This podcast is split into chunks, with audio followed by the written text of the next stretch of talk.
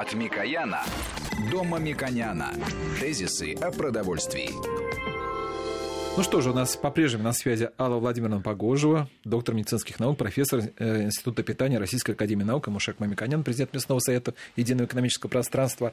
У меня вот тоже вопрос о жирах, лишнем весе, вот он такой событийный, вот по поводу мороженого. Мы тоже много говорили о мороженом, что это, конечно же, ну, наверное, все же, конечно, вредно, но, тем не менее, иногда можно, тем более, когда вот хочется, это вот, ну что ж, почему можно бы использовать? Там, я в защиту мороженого хочу сказать, что потребляем мы в год мороженого не так много, и, да, в принципе, потребляемые жиры через мороженое, на самом деле, в данном случае, ну, не существенно влияет на рацион.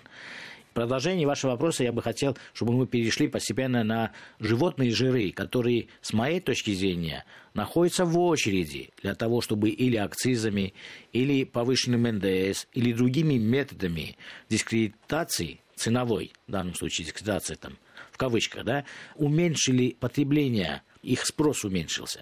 Потому что на самом деле вот эти изменения, которые приводят к изменению цены и производители, иначе к этому относятся, приводят к существенному улучшению структуры питания населения.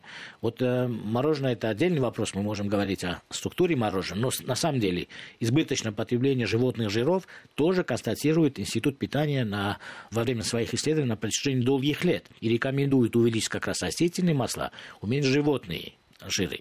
Вот мы обсуждали в нашей программе о элементах промышленной политики, экономической политики, социальной, и я лично сторонник того, чтобы увеличить НДС 18% на продукты, которые содержат избыточное содержание жиров и калорий, обозначить в каждой категории, что означает избыточность, да, для того, чтобы существующая система разного НДС, здесь и 18%, не отражало, что является деликатесом, потому что эти грани уже очень размыты.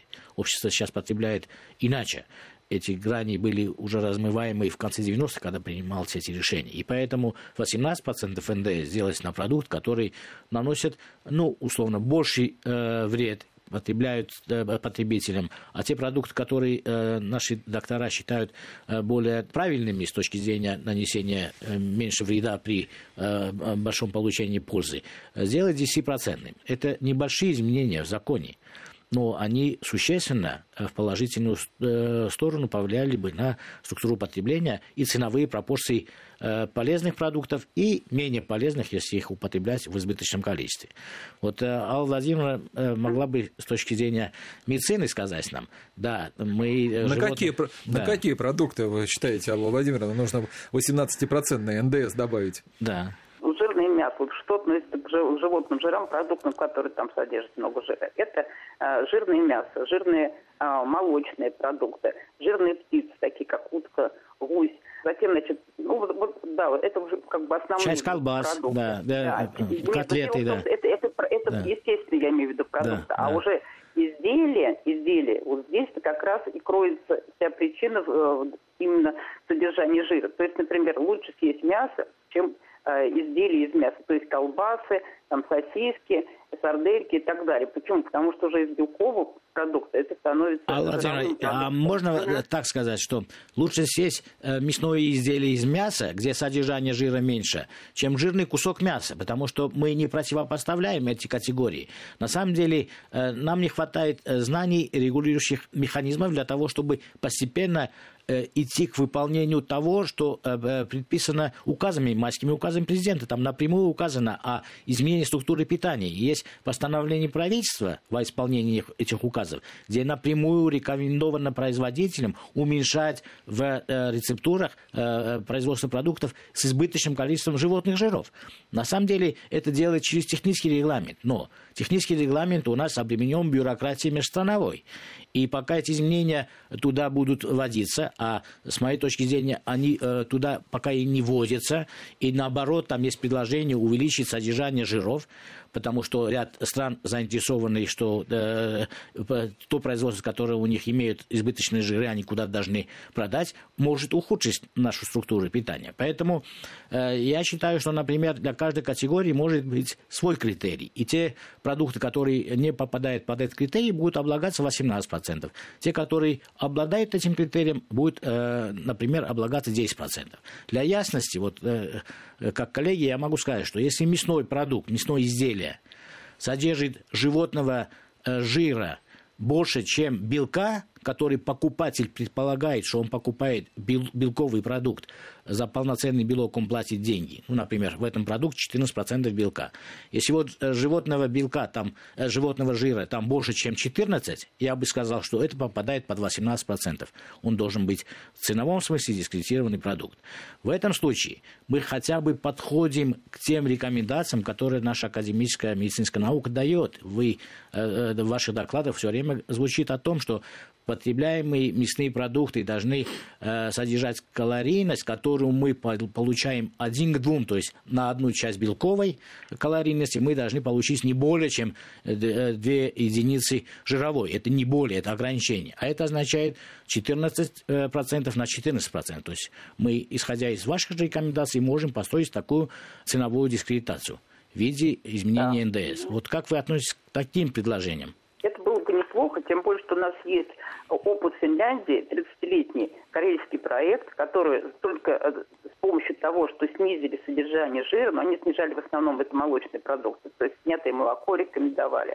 Значит, убирали вот такие жирные спреды, сливочное масло.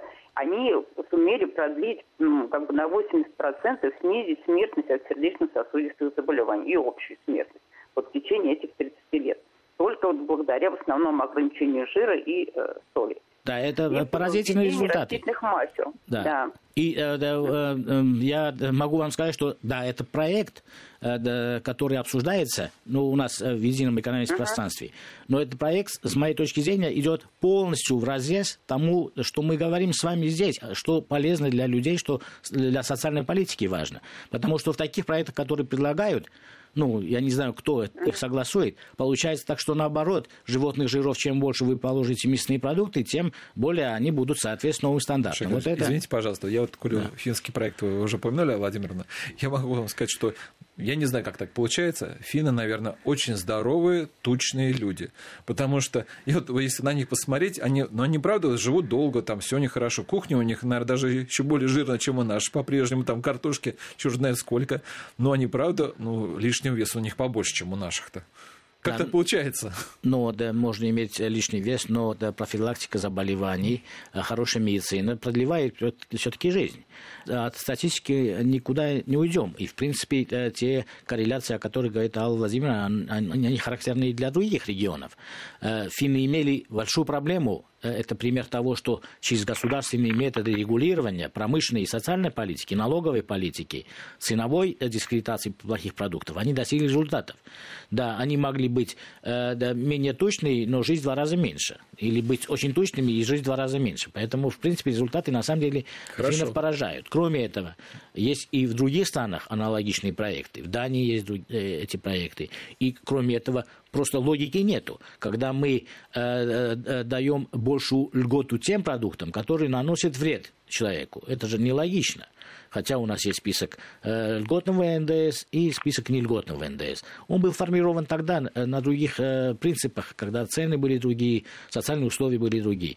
Но вот этот пример, который мы сегодня начали обсуждать с сладкими напитками, говорит о том, что мы идем в правильном направлении. И в этом ряду могут быть и корректировки, ну, с моей точки зрения, очень положительные были бы и для потребителей, и для производителей, корректировки именно молочной части продуктов, категории продуктов и мясной категории продуктов. И скажу, почему промышленники заинтересованы в этом. Хотя они не ощущают, и очень часто они говорят, нет, а как же у меня себестоимость, жир же дешевле стоит. Потому что современное животноводство, оно имеет критерий совершенствоваться в сторону уменьшения производства жира в животном. То есть способы совершенствования качества животного на протяжении последних 30-40 лет в мире и в России достигли таких результатов, когда у нас животноводство уже не выпускает избыточное количество жиров. Но если потребители потребляют, то у нас получается менее эффективное животноводство, чем мы могли бы сегодня иметь. То есть мы имеем уже стремление ухудшать свое животноводство, потому что люди не едят мясо, а едят жир. Но люди не видят, что они едят. Поэтому мы должны помочь за счет изменения структуры НДС, который мы имеем, это практику применения разных НДС, менять структуру питания и в мясной группе товаров, как мы пытаемся делать в напитках и соках. На самом деле, я теперь понял, почему у нас продукт для нас очень редкостный, но очень такой мистический, я бы сказал, фуагра. Вот вы скажете, что нужно везти как раз на утку тоже повышенный НДС, что у нас, когда привозят небольшие кусочки такие фуагры, говорят, ой, вы, наверное, жадный, мало привез. Это просто вредный продукт, насколько я понимаю, да? Ну, конечно, это печень, это фуагра, это печень. Это уже вот внутренний орган. Надо сказать, что холестерина больше всего именно вот в субпродуктах.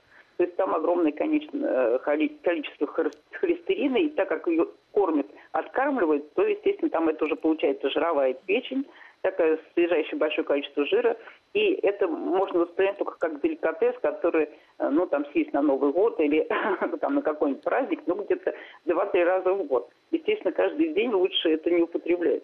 Да, Алла Владимировна, посмотрите, что произошло на прилавке, мы видим сегодня. Утка, да, вот мы говорим, она была жирной и так далее, и так далее. Производители, которые производят жирную утку, они нерентабельны, они разоряются. Но новый производитель с великолепным качеством утки, индолина, мы видим в магазине, это постное мясо. И оно на самом деле должно быть как раз поощряемой ценой, а жирные куски не поощряемой ценой. Об этом мы говорим, потому что совершенствование животных, в том числе и в производстве мяса утки, оно достигло очень хорошего совершенства. Сегодня утка у нас постная, индейка у нас постная, куры у нас, да, и свинина. Поэтому данная тенденция поощряется и производителям. Я хочу сказать, что у нас очень много вопросов к вам поступило, Алла Владимировна. К сожалению, у нас программа заканчивается. Если вот вы не против, мы сейчас все это обобщим. И уже вот, если у вас будет время, мы вот вернемся снова. Если у вас прокомментируете, посоветуете, что нам вопросы наших радиослушателей. Хорошо? Хорошо.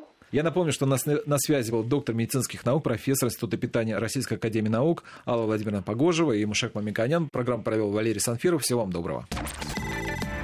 Тезисы о продовольствии.